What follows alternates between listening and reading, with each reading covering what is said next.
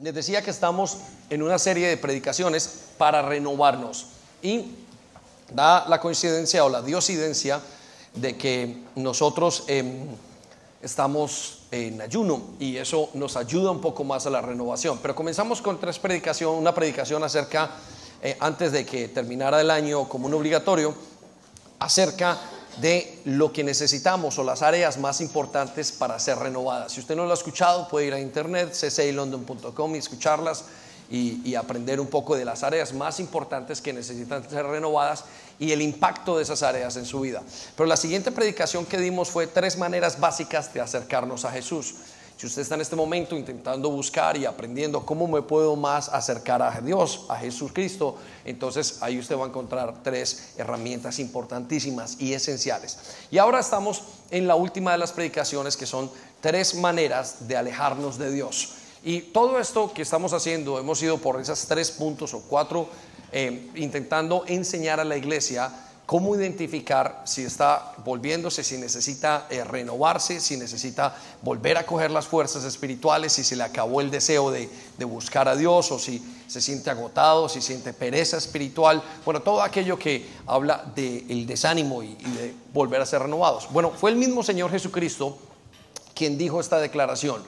una persona no puede echar vino nuevo en un odre viejo. Repita conmigo, odre viejo.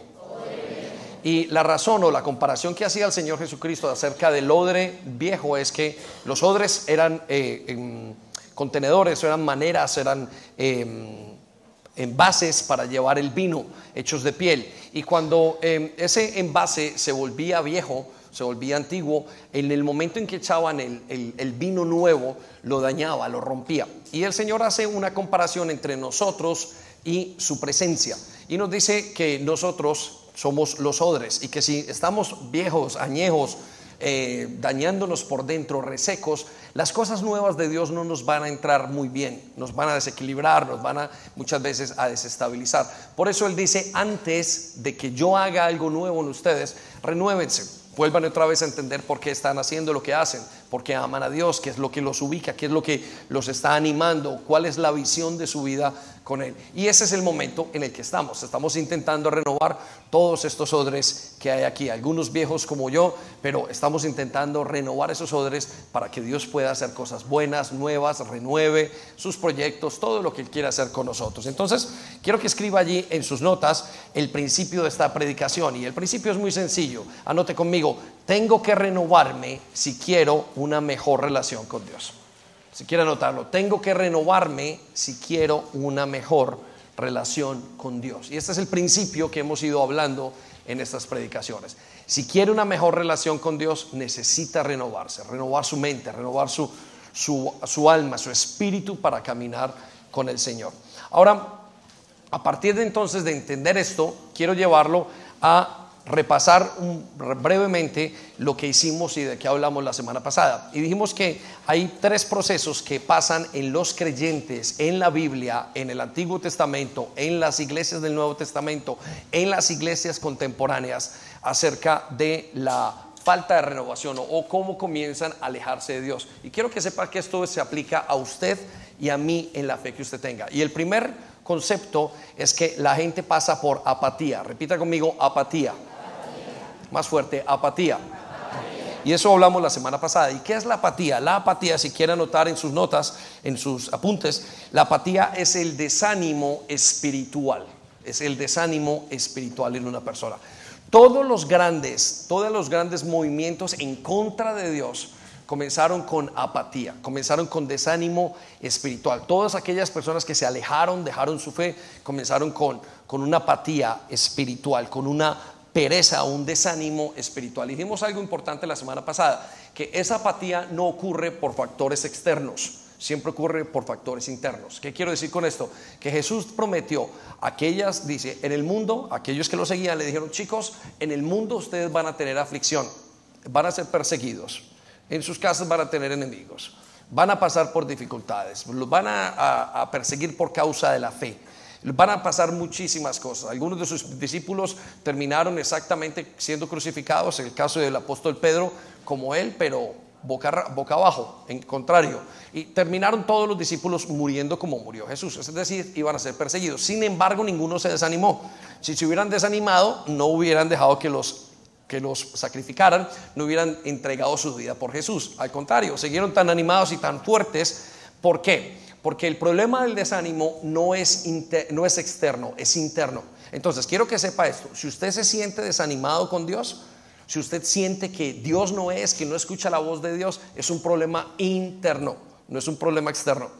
No tiene que ver con su esposa, no tiene que ver con la iglesia, no tiene que ver con sus finanzas, tiene que ver con algo interno. Y la primera razón, para que lo anote allí, en lo que comienza el desánimo es con no cuidar su corazón. El desánimo siempre comienza con no cuidar mi mente la mente, bíblicamente hablando, es el corazón, o el corazón, bíblicamente hablando, es la mente. Y Jesús, el Señor nos dice en su palabra, a través de ella, en el libro de Proverbios, en muchos otros lugares, dice, por todas las cosas, sobre todas las cosas, cuiden su mente, cuiden qué es lo que piensan. Entonces, una persona no se vuelve apática en un momento a otro, sino que se vuelve apática porque descuida su mente, descuida su alma. Pero la segunda razón, cómo nos volvemos apáticos, es no poniendo a Dios de primero. Anótelo allí y repita conmigo, no poniendo, más fuerte, no poniendo, a Dios de primero. Entonces, em, aquellos creyentes, aquellos que estamos caminando con el Señor, dejamos de poner a Dios porque nuestras mentes van cambiando, nuestro pensamiento y decimos qué pereza y, volteamos a Netflix, volteamos a otra cosa, al trabajo, a otras cosas que tienen placer aparentemente y de repente pasamos al segundo punto de esa apatía y es descuidar las primeras cosas, dejar de poner a Dios de primero. Entonces, por alguna razón, nosotros dejamos de orar, principalmente, quizás dejamos de leer la Biblia y usted deja de entregarse y se distrae con otras cosas.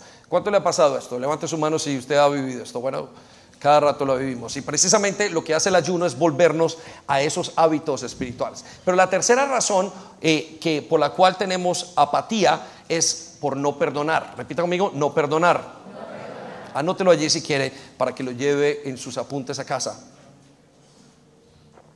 Y cuando no perdonamos, rompemos un principio espiritual. ¿Cuál es el principio espiritual? Que toda relación con Dios, con el Dios de la Biblia, con el Dios del cielo, está basado en el perdón. Ahora, esto no trata de su salvación, esto trata de su relación y comunión con Dios. Cuando usted deja de perdonar a la persona que hay al lado de su vida y usted tiene un resentimiento con alguien, deja de fluir el amor suyo hacia él. Dios dice, el amor mío deja de fluir hacia ti, porque está basado en el perdón.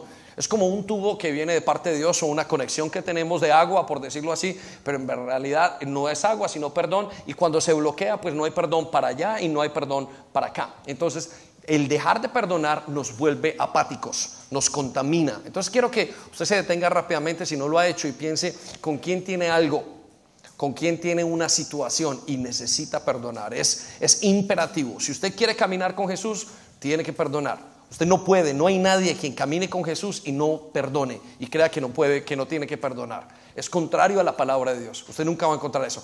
Pero la siguiente parte, entonces, ese es el proceso de la apatía. La persona entra ah, en apatía, en desánimo espiritual. Pero el siguiente punto en la que la persona entra es en apostasía. Repita conmigo, apostasía.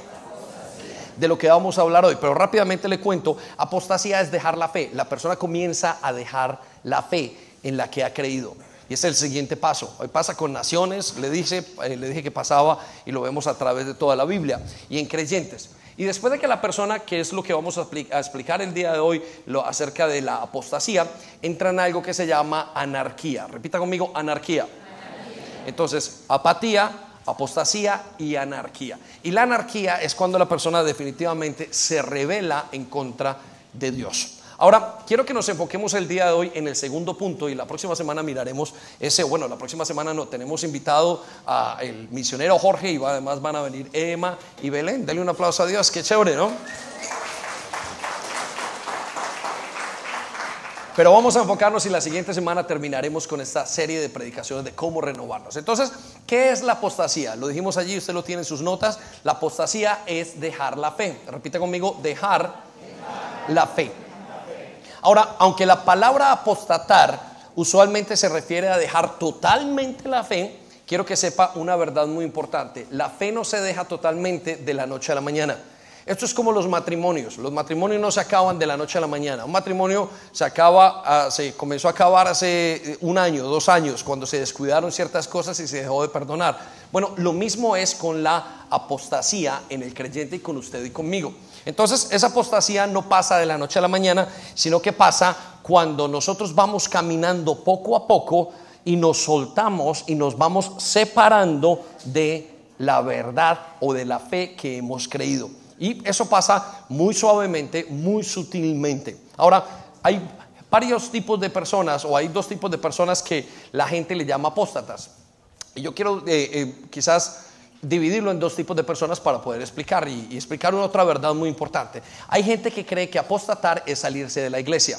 Y sí, los apóstatas terminan saliéndose de la iglesia, pero una persona que no ha creído en Dios no es apóstata. Es decir, una persona que comenzó a venir a la iglesia y quizás tuvo un año y estuvo observando y estuvo intentando tener una relación con Dios. Sepa esto y entienda que la relación con Dios, y esto es algo que, que usualmente lo sabemos por la experiencia común, para que una persona entienda y conozca a Jesús, usualmente son dos a tres años. Sí, quiero que sepa, cuando usted va conociendo, es como cuando usted conoce a una persona y usted va aprendiendo a caminar con ella, a hablar con ella, a conocerla, es más o menos la relación que tenemos con Jesús, de dos a tres años. Entonces hay personas que en el primer mes dejaron de venir y la gente dice son apóstatas. Y uno no son apóstatas porque no conocen a Dios. Seguramente Dios los va a llamar más adelante. Pero el apóstata es el que caminó con Jesús el que tuvo una relación profunda con Dios. Y esa relación lo edificó, lo llevó hacia adelante, lo hizo crecer y tenía a Jesús en su corazón. Pero en un momento dado apostata de su fe y apostata por la apatía. Entonces quiero que anote un par de principios importantes acerca de esa persona.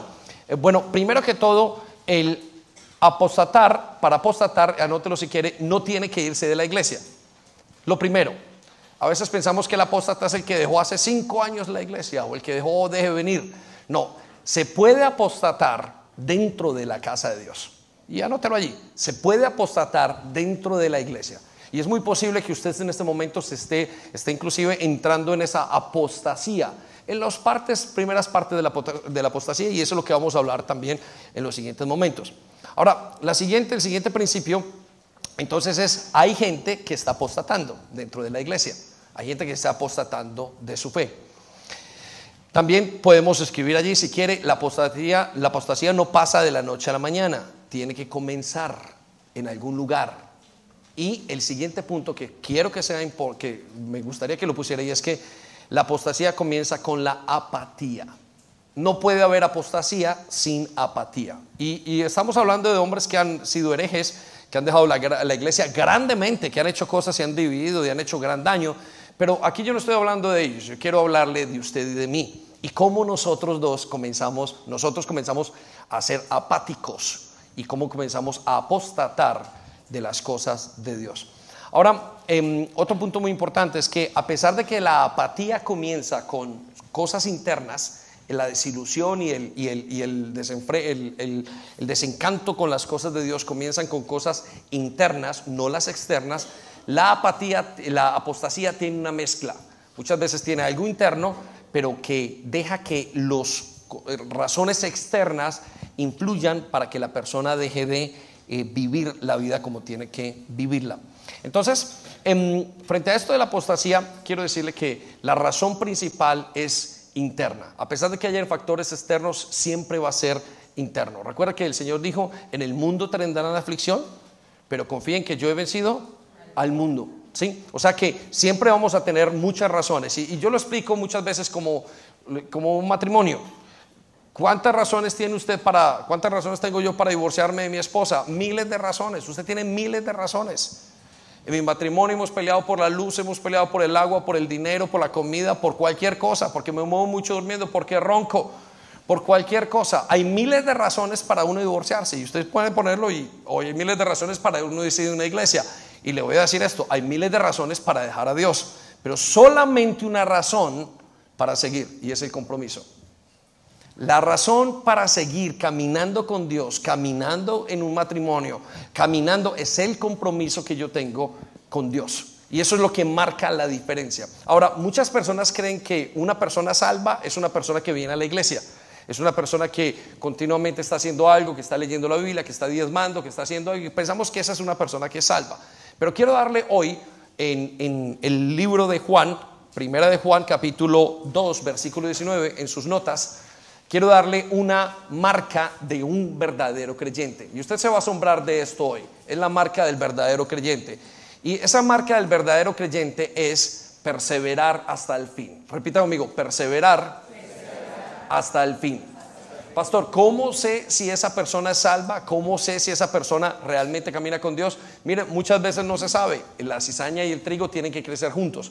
La clave nos la dice Dios, que es una de las claves es persevera hasta el fin.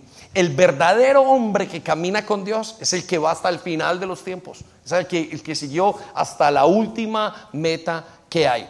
Entonces, note lo que dice Primera de Juan 2.19 y cómo nos lo explica el apóstol. Dice, ellos salieron de entre, nosotros. Repita conmigo, entre, nosotros. Quiero que circule esas palabras, de entre nosotros.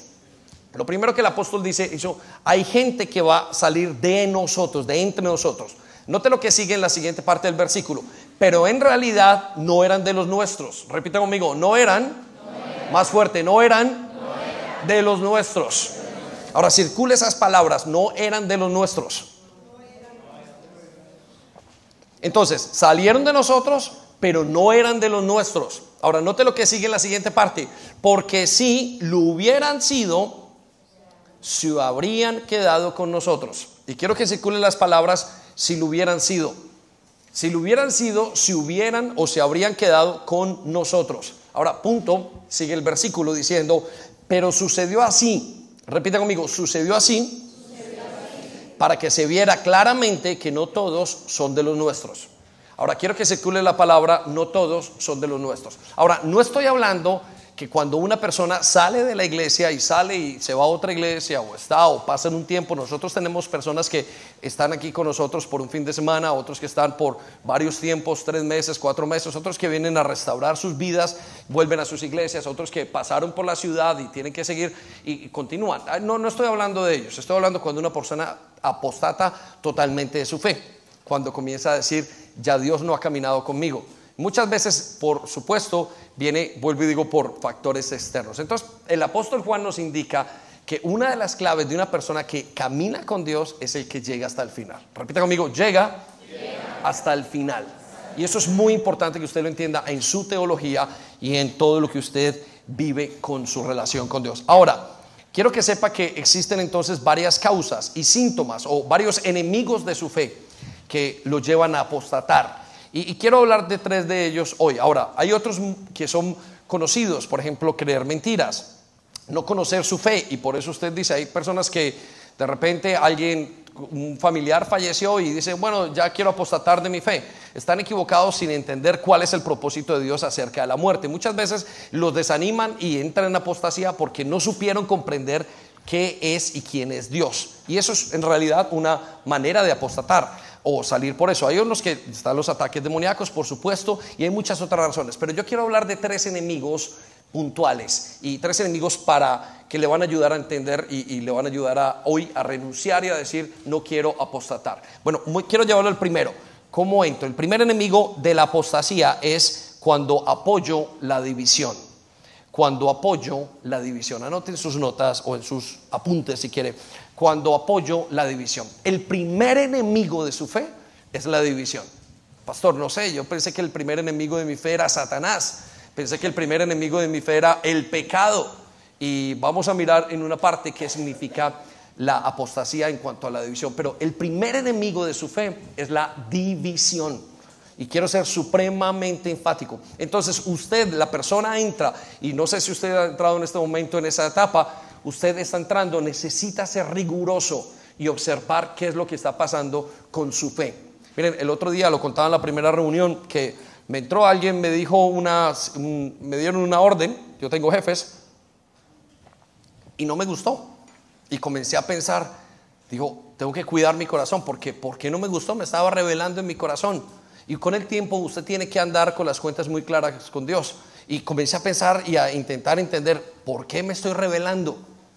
Y necesito estar muy pendiente porque la rebeldía me lleva a la apatía. Quiero que sepa que eso es para todos nosotros es igual.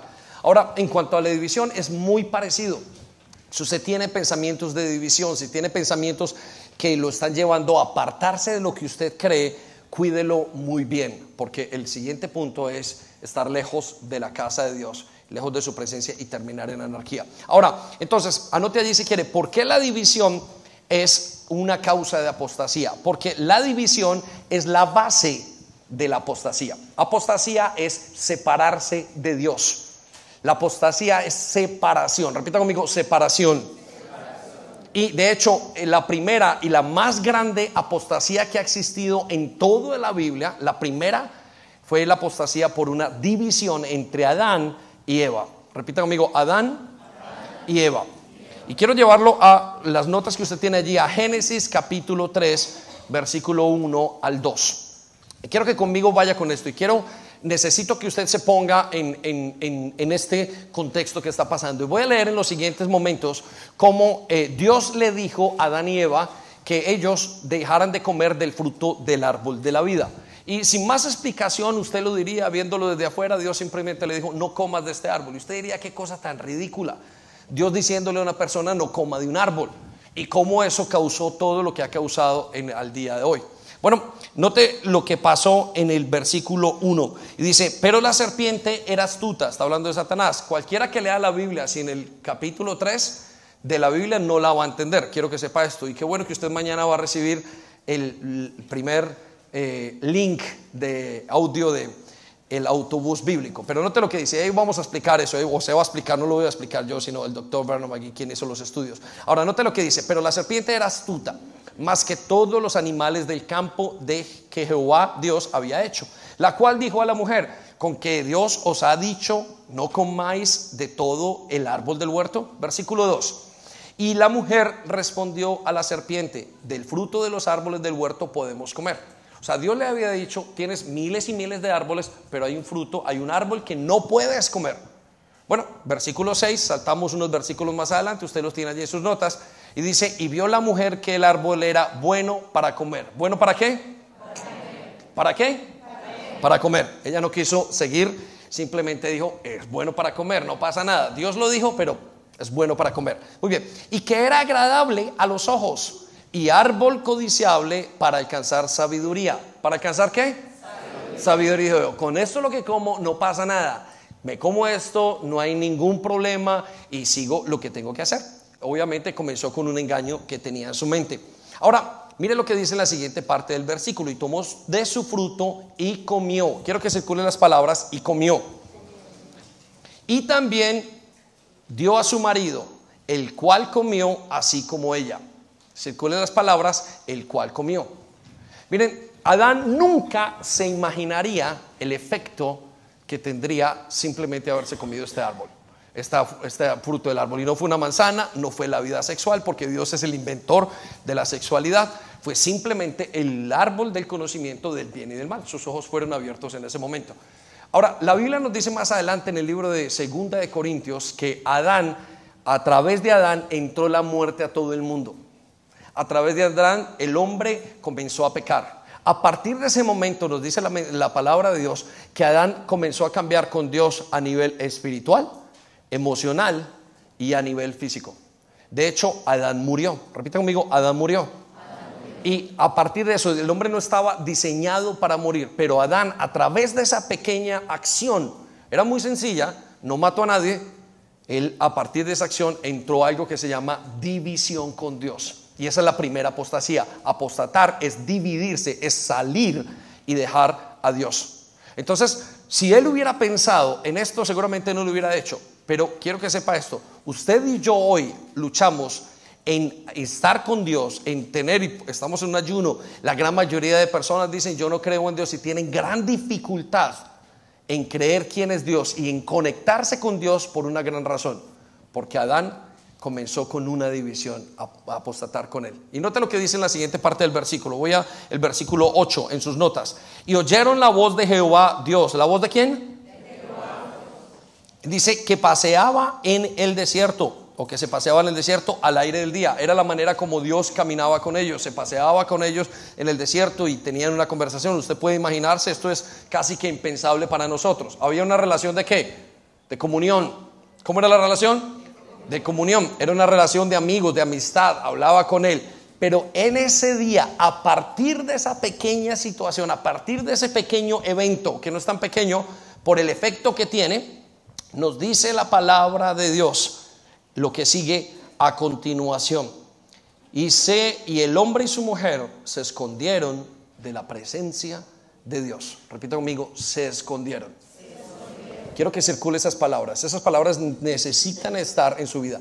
Debido a ese momento, a la ruptura que hizo, el hombre se escondió. La palabra esconderse quiere decir dividirse. Quiere, habla de, de salir del lugar, de dejar de confiar en Dios. Cuando nosotros apostatamos de nuestra fe, lo que estamos haciendo es dejar de confiar en Dios.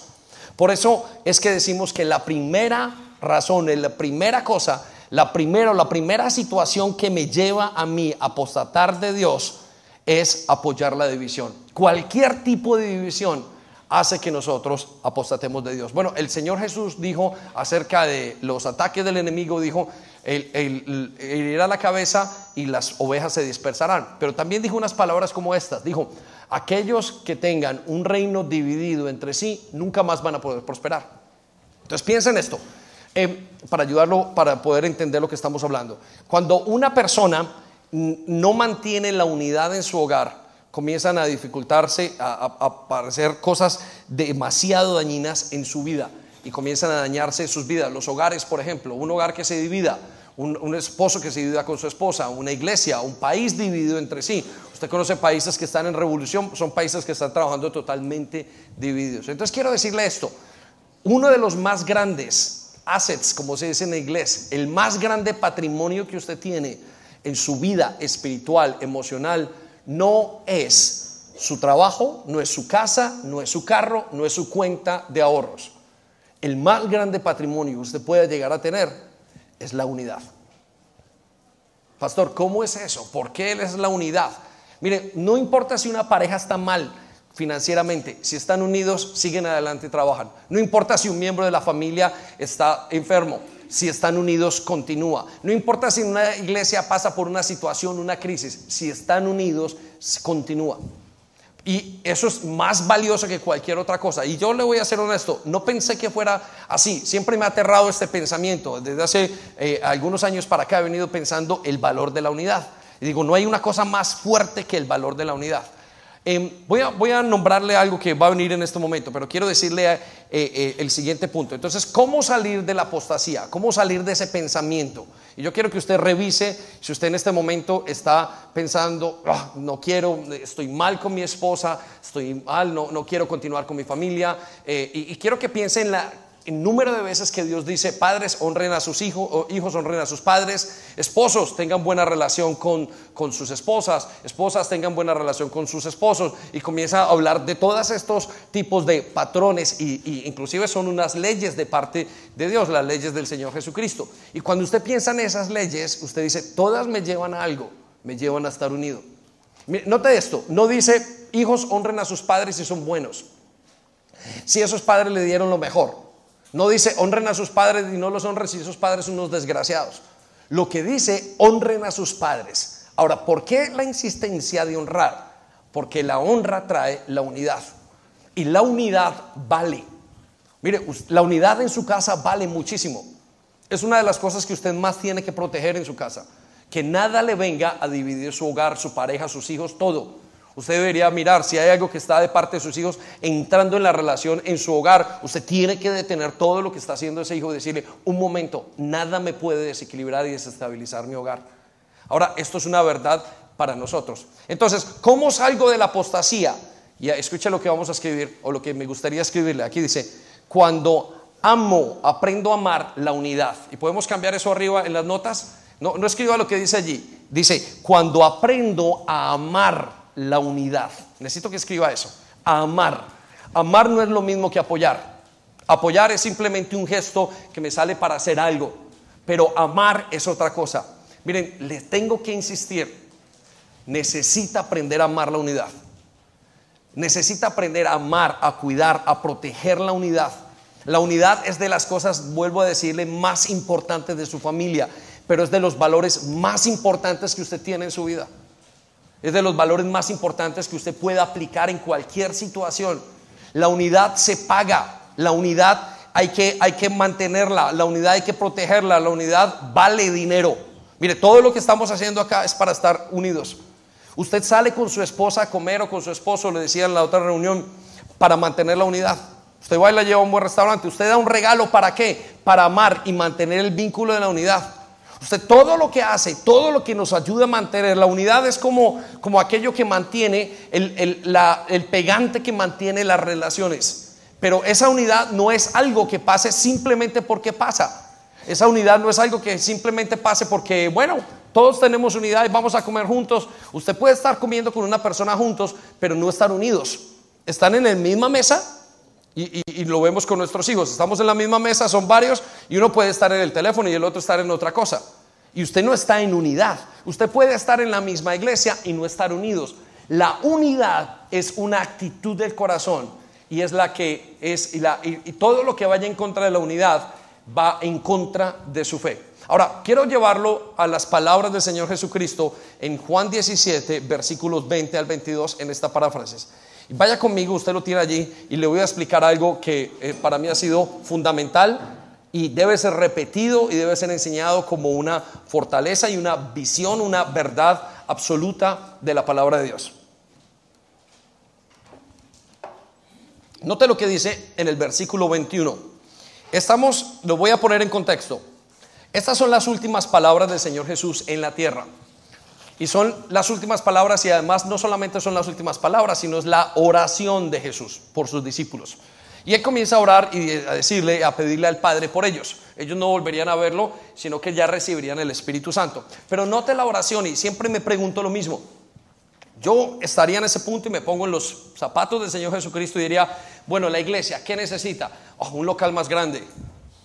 Y, el Señor estar orando, me lo imagino, dales un local más grande, dales más gente, dales más recursos, dales más gente que tiene que fe, multiplica sus iglesias.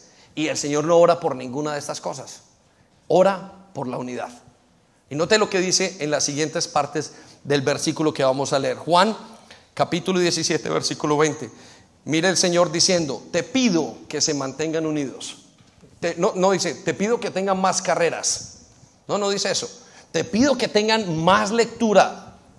Te pido que sean más inteligentes. Hubiera pedido eso para muchos de nosotros y las cosas serían más fáciles. Pero no, no está pidiendo eso. Te pido que tengan más provisión. No está pidiendo eso. Note lo que dice. Te pido que se mantengan unidos entre ellos. Repita conmigo, unidos, entre ellos. Y por favor, circule estas palabras porque son muy importantes dijo, te pido que se mantengan unidos entre ellos.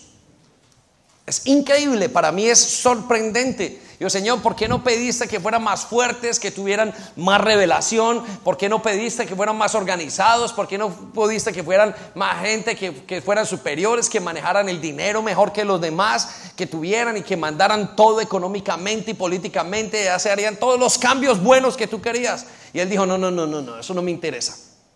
Me interesa es que estén unidos. Si son mi pueblo, quiero que estén unidos. Ahora, usted que tiene y tiene hijos, usted piensa dejarles una herencia, digamos. Y cuando usted está pensando dejarles la herencia, cuando se da cuenta, ya usted en su lecho de muerte, que todos están peleando, ¿cómo se siente? Usted se siente que es un desgraciado, que lo que ha hecho no sirvió para nada. ¿Es así o no? Qué triste cuando los hijos se dividen repartiendo la herencia. Yo conozco familiares que hasta han borrado de las fotos de sus hermanos y dice, ¿para qué les dejé herencia? Entonces las palabras del Señor son correctas. Le pido, les pido, Señor, si una cosa te pido por estos chavales, por estos muchachos, es que se mantengan unidos entre ellos. Ahora, note lo que dice en la siguiente parte del versículo. Y que así como tú y yo estamos unidos, también ellos se mantengan unidos a nosotros. Ahora, ¿por qué? ¿Por qué Él pide que estén unidos? Porque es el reflejo de la relación que hay en el cielo. Usted nunca va a ver al Espíritu Santo para un lado, al Señor para otro y al, y al Señor Jesucristo para otra parte. Usted nunca va a ver división. La división es directamente satánica. ¿Qué fue lo que hizo Satanás en el cielo? Lo dividió. Por eso cuando una persona viene y divide un matrimonio, divide una casa, divide una amistad, divide una iglesia, divide una célula, tiene que tener muchísimo cuidado. Porque esa división lo que está haciendo es desprendiéndolo de Dios, desprendiéndolo de la fe.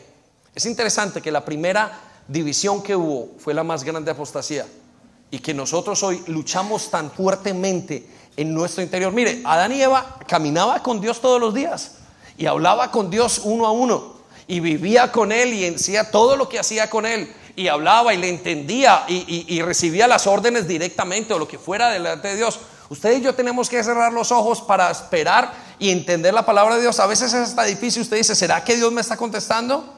Tiene que ver con la división. Ahora, note lo que sigue en la siguiente parte.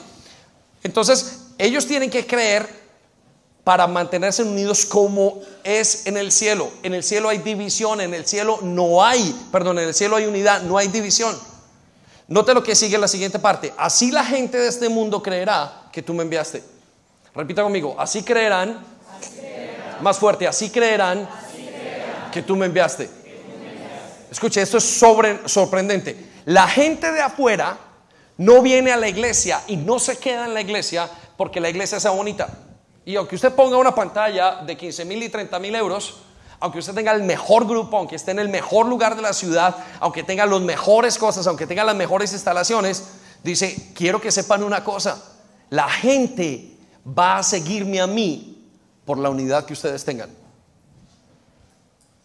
O sea que el Señor está llevando la unidad a un nivel totalmente diferente y quiero que sepa esto, creo que usted y yo no lo entendemos.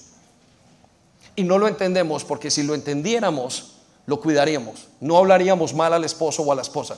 No hablaríamos, no diríamos, no, no quisiéramos apartar a nadie de nada. Y mantendríamos a todo costo la unidad. Usted pagaría por la unidad. Vaya a la siguiente parte del versículo o de lo que estamos leyendo. Yo les he dado a mis seguidores, o sea, a sus discípulos, el mismo poder que tú me diste. Repita conmigo, el mismo poder que tú me diste. Está hablando del poder de Dios. Dios, yo se los he dado a ellos. Ahora note lo que dice, poder de sanar, poder de lo que usted entiende la palabra de Dios, milagros, todo lo que usted y yo entendamos. Note lo que dice aquí, con el propósito de que se mantengan unidos. Repita conmigo, con el propósito de que se mantengan unidos. Mire esto, todo lo que Dios le da tiene una condición. Usted mantenga la unidad. Y se me abren los ojos y es totalmente correcto. Si le doy algo a mi hijo es para que se mantengan bien las cosas. No le voy a dar algo a mis hijos para que se divida la casa. ¿O sí? No lo voy a mandar a la universidad para que se acabe el hogar. No le voy a dar algo a mi esposa para que se acabe mi hogar. Lo que voy a hacer, todo lo que Dios me da, es para mantener la unidad. Entonces, ¿cómo comienza la apostasía? Con dividir, con mantener pensamientos y actitudes que apoyen la división, participar en la, división. Entonces, quiero que usted hoy entienda a este enemigo para que cuide su corazón con toda su alma, con todas sus fuerzas. ¿Por qué? Porque la división no comienza con el pastor, o sí, pero la división comienza con algo que usted tiene en su corazón, es un pensamiento. Cuide su hogar. Una iglesia con hogares fuertes es una iglesia fuerte. Una iglesia con gente que está en unidad es una iglesia fuerte, es un hogar fuerte. Y eso es lo que usted quiere. ¿Sabe qué es el complejo y los, los problemas que tenemos a nivel emocional los seres humanos? Es falta de integridad. Le voy a decir que es la falta de integridad. Dejan de estar unidos. No son uno en ellos mismos y entran los grandes conflictos y lo que viven ellos. Ahora, note lo que sigue la siguiente parte del versículo. Entonces, para eso deberán permanecer unidos. ¿Para qué? Para experimentar el poder de Dios. Deberán permanecer unidos a mí.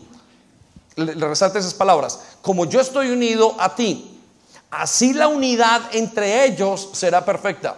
El Señor no está orando por nada más, sino por unidad.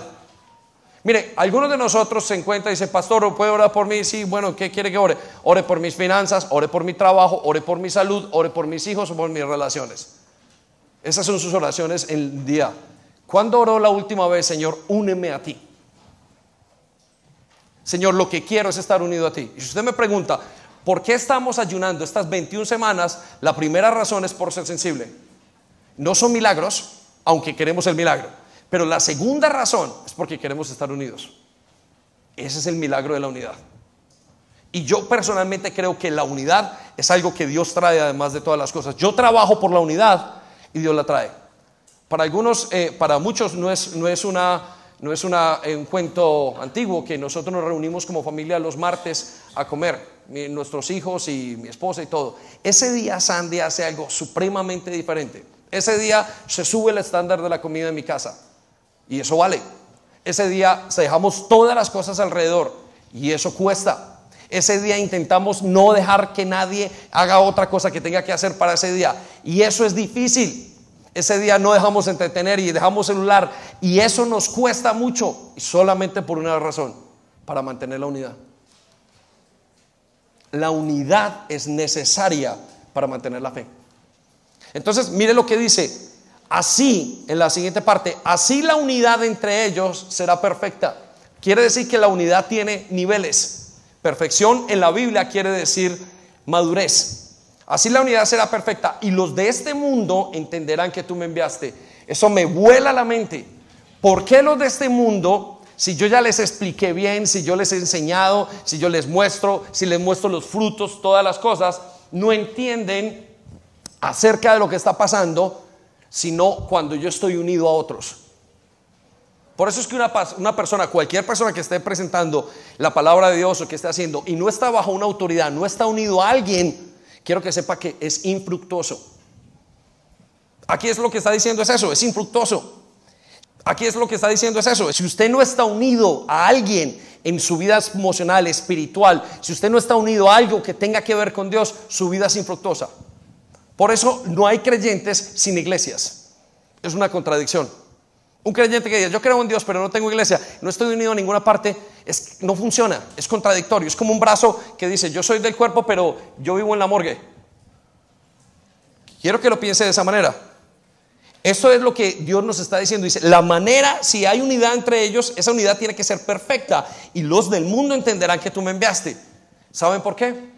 Porque no es lo que usted y yo digamos, es lo que se transmite. Y la gente está buscando algo y es unidad.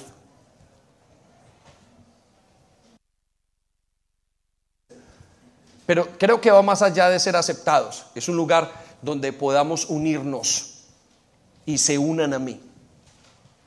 El hogar que está buscando es estabilidad, es unidad. Entonces quiero que se detengan en este momento y piensen eso. ¿Qué cosas me están dividiendo? Y ya no estoy hablando de unas cosas inmensas, aunque las tenga pero quiero que los lleve a pensamientos que los llevan a dividirse. No quiero estar más con mi esposo, no quiero estar más con mi esposa, no quiero, me da rabia esto, yo quiero que haga lo que él quiere, mi iglesia, esto, lo otro, qué pereza. Necesita pensar en eso y renunciar a esos pensamientos. Si usted quiere ganarle la batalla de la fe. Es la única manera.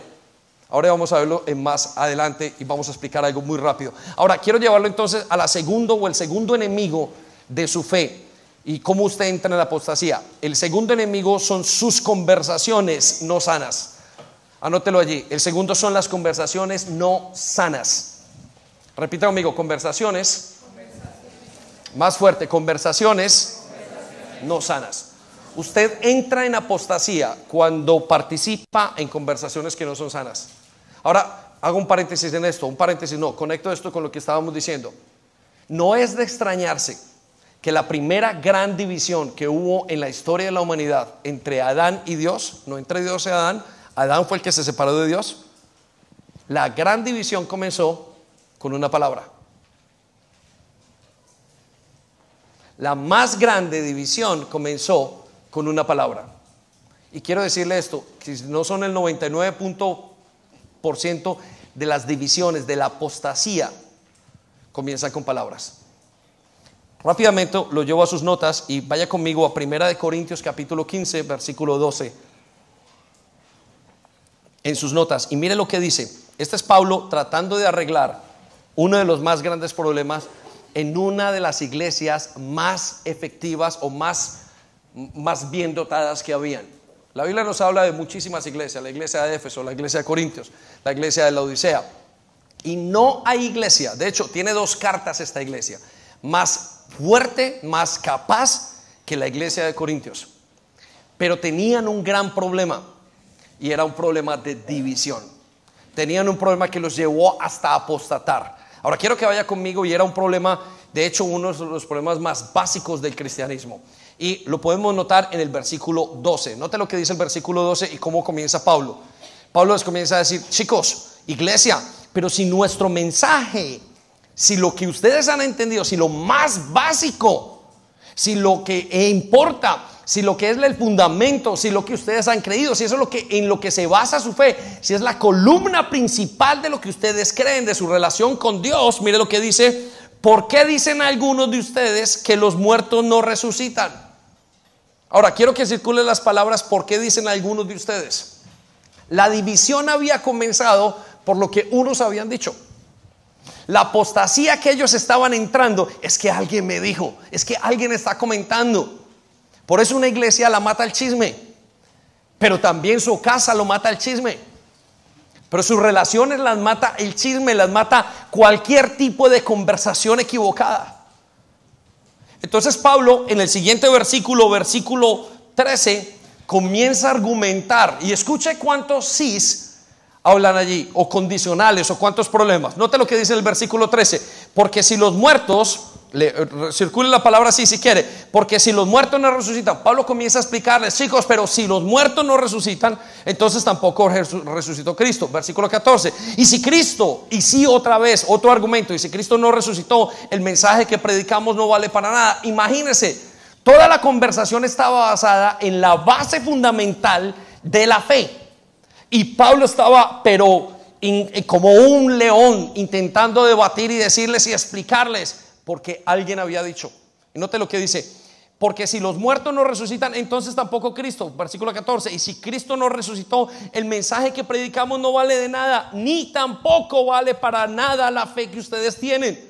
Y si esto fuera así, versículo 15, nosotros resultaríamos ser hasta falsos testigos, somos los más mentirosos del mundo y estaríamos afirmando en contra de Dios que Él resucitó a Cristo, cuando en realidad no lo había resucitado. Si fuera verdad que los muertos no resucitan.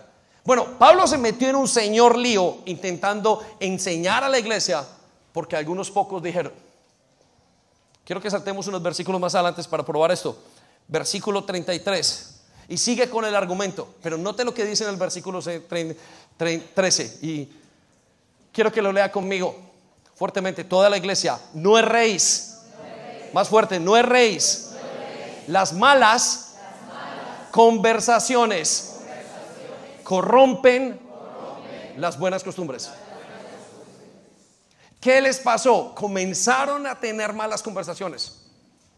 Comenzaron a pensar mal, actuar mal, hablar mal. Si hay algo que siempre ha, definido la apostasía dentro de una iglesia, dentro de una familia, de lo que sea, es, tiene que ver con las conversaciones. Primero división, Luego comenzamos a escuchar, es que no estoy de acuerdo, es que no esto. Y ya le dije, hay mil razones para estar mal. Nuestra iglesia tiene mil razones y, tiene, mil, bueno, cientos, no sé cuánta cantidad de errores tenemos en todos los aspectos. Y quiero que sepan una cosa, yo les voy a fallar. Pues que le fallo a mi esposa o no le falla usted a su esposo o a su esposa. Me fallan, me fallan mis hijos, pero yo les fallo a ellos. ¿Cómo pueden pensar que no vamos a fallar como líderes. Es un pensamiento totalmente fuera de contexto. Y esa no es la razón de su fe. Pero Cristo no le va a fallar. Y quiero que sepa una verdad más grande. Usted se falla a sí mismo. Entonces hay miles de razones para dividirse, para apostatar. Y solamente una. Cristo murió por mí. Amén. Denle un aplauso, por favor, ¿sí?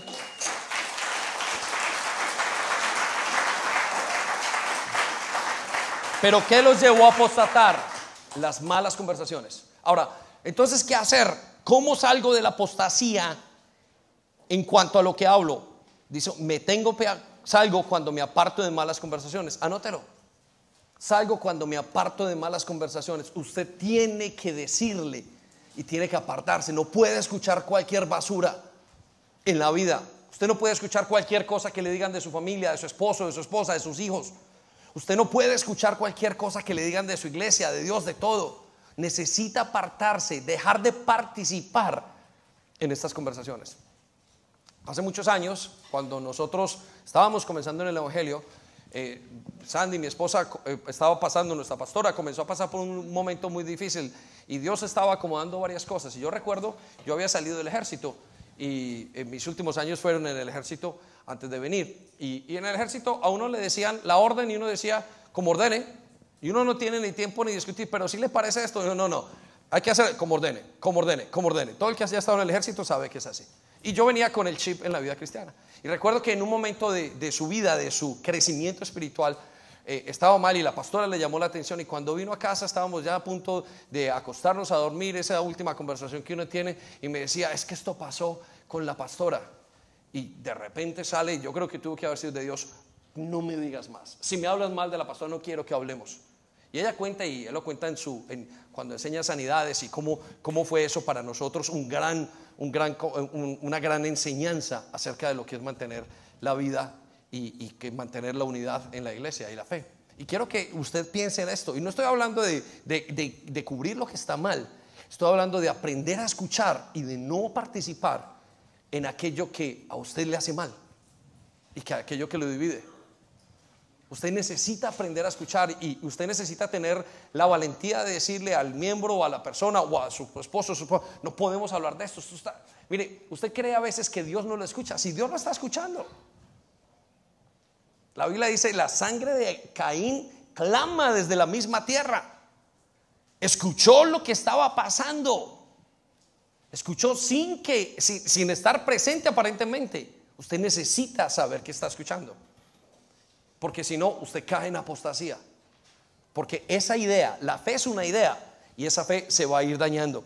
Ahora, note lo que dice en Efesios capítulo 4, versículo 29. No salga de la boca de ustedes ninguna palabra mala, sino lo que la, la que sea para buena, para edificación. Usted necesita saber cómo hablar para edificar. Miren, son muchas las veces que yo mismo he sido quien ha dejado de edificar mi hogar porque le he hecho una cosa negativa, porque he querido, porque no he pensado, porque simplemente estoy con rabia, digo, no, pues esto no es así. Y lo que estoy haciendo es limitar la vida de mis hijos y de mi familia. ¿No es en la vida de usted igual? ¿O soy yo el único que aquí que peca? Pero gracias a Dios que me pone de, de hacerlo, pero quiero decirle que eso es lo que hacemos. Pero Él dice, entonces aprendan según la necesidad del momento para que imparta gracia a los que escuchan. Su palabra tiene que impartir gracia. Su palabra tiene que impartir gracia, si no causa división. Escuchen, muchos de nosotros somos coléricos y creemos que todo lo podemos decir. Y usted no puede decir todo lo que usted piensa. Y hemos pasado por grandes dolores por decir todo lo que pensamos. Usted no puede decir todo lo que piensa, usted tiene que pensar bien antes de hablar. Entonces, le he hablado de dos enemigos y voy a pedirle al grupo de alabanza muy despacio que se acerquen para terminar. El primer enemigo de su fe es la división. El segundo es lo que dice, pero el tercer enemigo, y anótelo allí en lo que usted tiene en sus hojas de anotaciones, es la de la apostasía, son las relaciones desiguales. Cuando usted participa o tiene o, mantiene más bien relaciones desiguales. Repita conmigo, de relaciones desiguales. Estamos en el punto allí, ¿no? Versículo en el punto 3. Muy bien, aquí viene. Cuando mis relaciones son desiguales, perdón, esa es la palabra correcta. Cuando mis relaciones son desiguales. He visto algo muy importante y es que, eh, eh, se me olvidó decirle algo, dicen que todos los crímenes, escucha esto, y, y esto hay que comprobarlo, pero casi que la mayoría de veces es así. Casi en todos los crímenes la persona le ha confesado a alguien lo que hizo. Casi en todos los crímenes la persona le ha confesado a alguien lo que ha hecho. Todo comienza con una palabra. Entonces quiero que piensen eso. Lo llevo al tercer enemigo de su fe. El tercer enemigo de su fe es las relaciones desiguales. Y quiero llevarlo a este punto. La siguiente cosa que más influencia que más influencia tiene sobre una persona son sus relaciones. son con quien se acompaña, con quien habla. El proverbio callejero lo dice, dime con quién eres, dime con quién andas y te diré quién eres. El que entre la miel anda, algo se le pega. Eh, siga por allí, por esa pista. Vaya conmigo a lo que dice la palabra de Dios. Amos capítulo 3, versículo 3. Amos 3, Amos 3, versículo 3. Escuche lo que dice. ¿Acaso pueden dos personas andar juntas si no están de acuerdo? ¿Acaso pueden andar dos personas juntas si no están de acuerdo? Y pensando en esto, quiero llevarlo a esto. Nosotros hemos tenido muchísimas, o no muchísimas, voy a decir muchas parejas, muchos casos que hemos tenido que ver. Jóvenes que el uno es muy buen muchacho, el otro no parece tan buen muchacho, y de repente los dos son muy amigos. Hogares que aparentemente deberían ir bien y tienen una gran división y hay algo. Y uno siempre tiende a decir, este es el equivocado, es este, mm, es este muchacho. Y, y la Biblia nos es muy clara, tiene algo que ver que tienen juntos. No pueden andar dos personas si no están de acuerdo. Y aquí voy a decirle esto, aún de acuerdo en lo malo. No hay un hogar que tenga dos hermanos, uno sea muy bueno y el otro muy malo. Siempre tiene que tener algo parecido. ¿Y qué tiene que ver esto con nuestra fe? Que son esas influencias los que ayudan a debilitar o a levantar una persona. Siempre he dicho que para que una persona camine con Dios necesita un líder, una persona que le vaya mostrando y necesita un amigo que le apoye en su fe. ¿Cuántas veces usted ha sido literalmente detenida su fe por los amigos? Por lo que escuchó hoy la influencia aún de sus padres y de sus esposos, o de alguien que estaba simplemente, o de, inclusive de un pastor Recuerdo que yo conocí del Señor y tuve mi encuentro con Él cuando tenía más o menos 15 años en unas misiones católicas. Y recuerdo haber pasado por una, una capellanía eh, y ahí conocí a una persona que era carismática y creyente entre todas las cosas esa tarde y me explicó quién era Dios. Y yo recuerdo que tenía 15 años, 15 o 16 años y mis siguientes días fueron, ocho, fueron 4 o 5 semanas que estaba encendido. Yo siempre digo que fueron los días donde caminé sobre las nubes y estaba súper enamorado de Dios en ese encuentro. Dios había entendido, había pasado cosas que yo no podía comprender, pero había entendido que era Dios que me estaba buscando. Pero las siguientes semanas murieron en la tercera, cuarta, quinta, sexta, cuando mis amigos comenzaron a desubicarme y me sacaron de mi fe. Y me tomó 5, 6 o 7 años volver a conectarme con Dios. Para el tiempo cuando volví a conectarme con Dios, dije, Dios no existía. Y ya había interpretado la ley de la evolución, o la teoría más bien, no es una ley, la teoría falsa de la evolución. Y, había dicho, Dios no existe. Y ya podía interpretar absolutamente todos esos argumentos diciendo, ya se me ha olvidado todo lo que yo sabía en mi fe, porque nadie me podía quitar, no lo había leído en un libro. Yo lo sabía en mi corazón de que Dios estaba allí y que había tocado mi corazón. Lo había visto yo, lo vieron las personas a mi alrededor. Cuando llegué a esa academia militar me decían, llegó el cura, llegó el obispo, llegó el papa, llegó el santo. Y yo decía, no podía entender y simplemente se fue apagando, se fue apagando. En el momento en el que yo soy compartido por, de Cristo, y Dios me muestra como si fuera una pequeña imagen en mi mente, como si fuera una vela que había sido apagada. En ese momento decidí no volver a apostatar de mi fe. Seis o siete años negando y diciendo, Dios no existe por unas malas relaciones. Por eso cuidamos a nuestros hijos con tantos celos. Por eso usted debe cuidar lo que piense, quién lo influencia. Y la palabra de nos dice en 2 de Corintios 6, 3, usted lo tiene allí, no sean ustedes, no se unan ustedes. Está hablando de unir mal, en un yugo desigual. Y ese yugo desigual lo puede encontrar en su casa. Hay algunos que se casaron y comenzaron a subir y de repente comenzaron a bajar y uno dice, ¿qué fue lo que pasó? Parece que es la influencia del uno y del otro. Usted tiene que tener un mismo espíritu. En determinadas veces mi esposa me ha detenido y me ha dicho, ¿por qué no tienes el mismo espíritu mío? ¿Por qué no vamos al mismo lugar? Y es porque yo me he dividido. usted se divide y las personas a su alrededor tienen un decir en su fe. He conocido gente que estaba muy bien y se casaron con alguien que no era y se perdieron totalmente su fe. Y usted tiene que luchar por eso. Porque usted no va a ser salvo por quien se case o por con quien se casa. Usted es salvo por con quien tiene la relación espiritual que es Jesús. Eso es lo que marca su vida. Y de resto, cuando usted está claro, el resto camina perfecto. Entonces, ¿cómo salir de la apostasía? Cuando mis relaciones tienen el mismo espíritu. Pero el correcto, anótelo allí. Cuando mis relaciones tienen el mismo espíritu, pero el espíritu correcto. Y mire, quizás a partir de hoy usted tenga que llegar a su casa y decir, tengo que caminar, cambiar mi manera de pensar. Tengo que dejar de ponerle a mi esposo o a mi esposa zancadillas. Quizás usted tenga que llegar a decirle, tengo que dejar de, ponerle a mis, hijos, eh, de, evitar que crezcan. Tengo que dejar de dividir mi hogar. Quizás usted está dividiendo su hogar en su relación con Dios. Y quizás usted de los que digan, a lo mejor estar aquí, bueno, yo soy el papá y sabe una cosa, yo camino y, no me importa, yo no tengo, mi esposa que vaya a la iglesia y hay padres que dicen, envío a mis hijos a la iglesia con los abuelos, con los hermanos, con los tíos. Y lo que usted está haciendo es causando una división feroz. Siempre lo digo, es mejor, es menos dañino un padre que no camina con Dios a uno que camina dentro de la iglesia en división, en apostasía su influencia tiene un impacto sobrenatural en las personas. Por eso es que él dice, cuidado,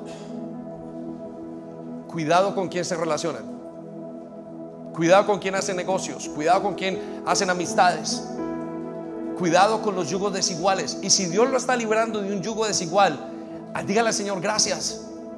Y aunque le duela porque usted crea lazos, porque se puso de acuerdo en algo, pero Dios nos dice esta mañana, no se dejen influenciar y corrijan. Corrija usted y corrija su casa.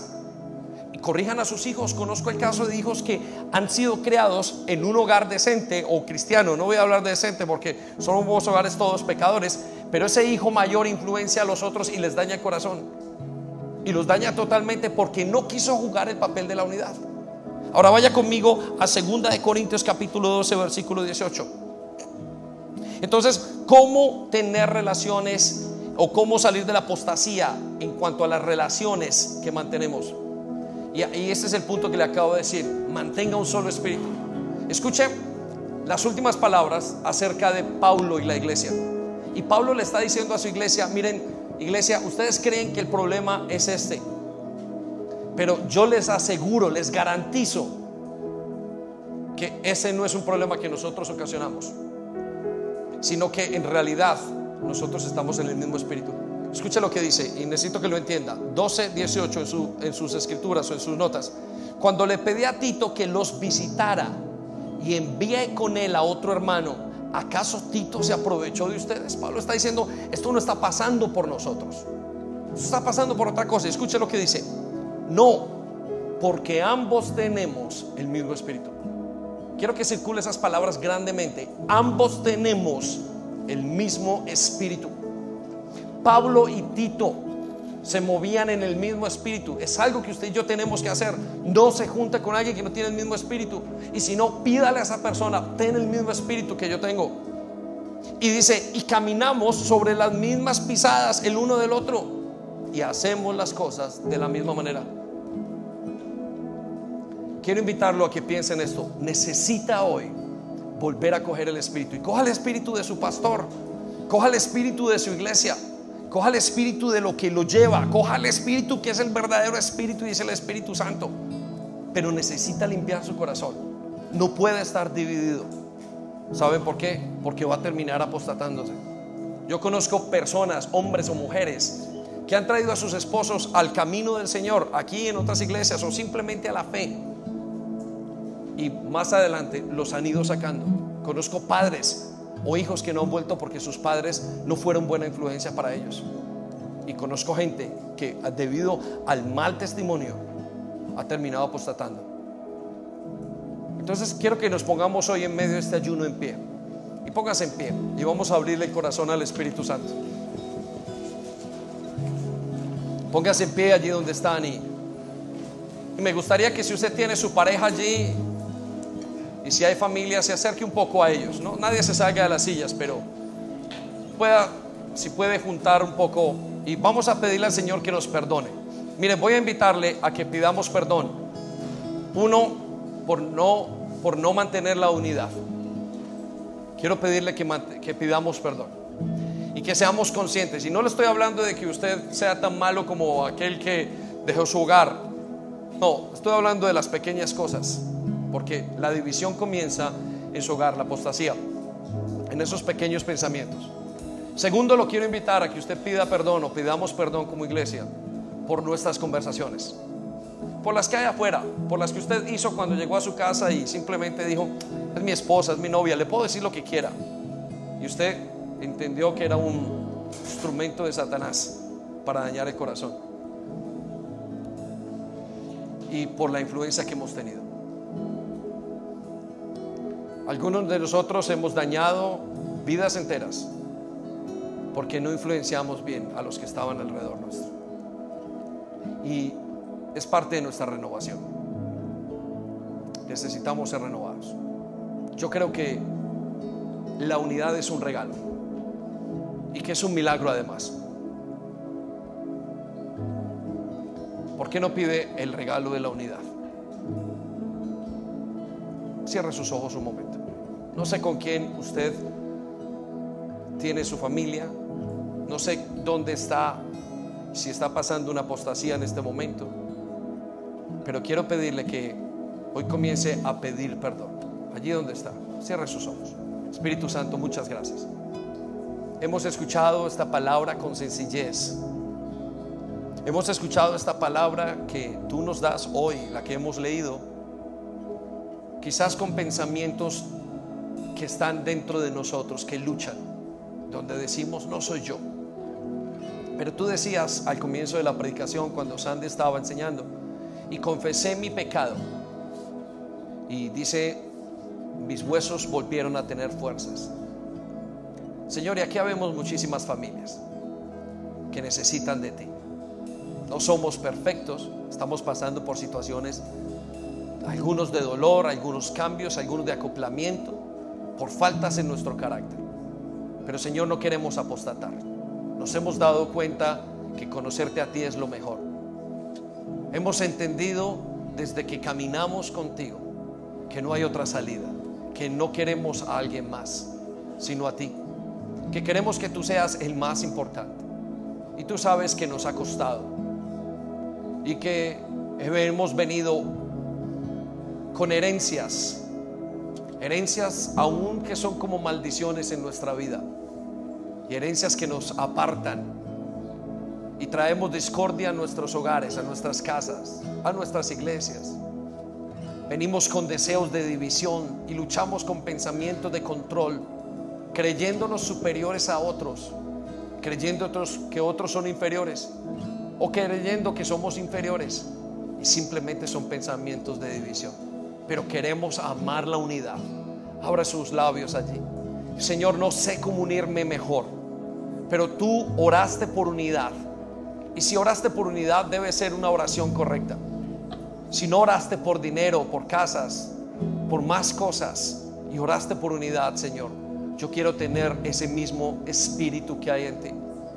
Yo te pido perdón si he sido una herramienta para dividir, si he sido una herramienta y por el cual Muchos han dañado su vida por mí. Y te pido perdón, Señor, si mis conversaciones han traído división a personas a mi alrededor, especialmente a los de mi familia. Perdóname en el nombre de Jesús. Y yo quiero que le pidas perdón. En este ayuno quiero ser sensible para venir y ser limpiado y ser renovado por ti. Perdóname si he participado en conversaciones Perdóname si he dejado, si he contemplado, acariciado pensamientos que son divisores en mi mente. No se los he dicho a nadie, pero es como si yo lo pensara. Yo te quiero pedir perdón. Tú me llamaste a unirme. Y una persona que es sana, una familia sana, es una familia unida. Y te queremos pedir perdón. Y si tienes que pedir perdón el día de hoy, yo te invito a que lo hagas.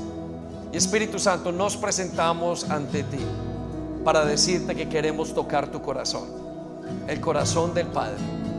Y toma unos minutos para adorar a Dios.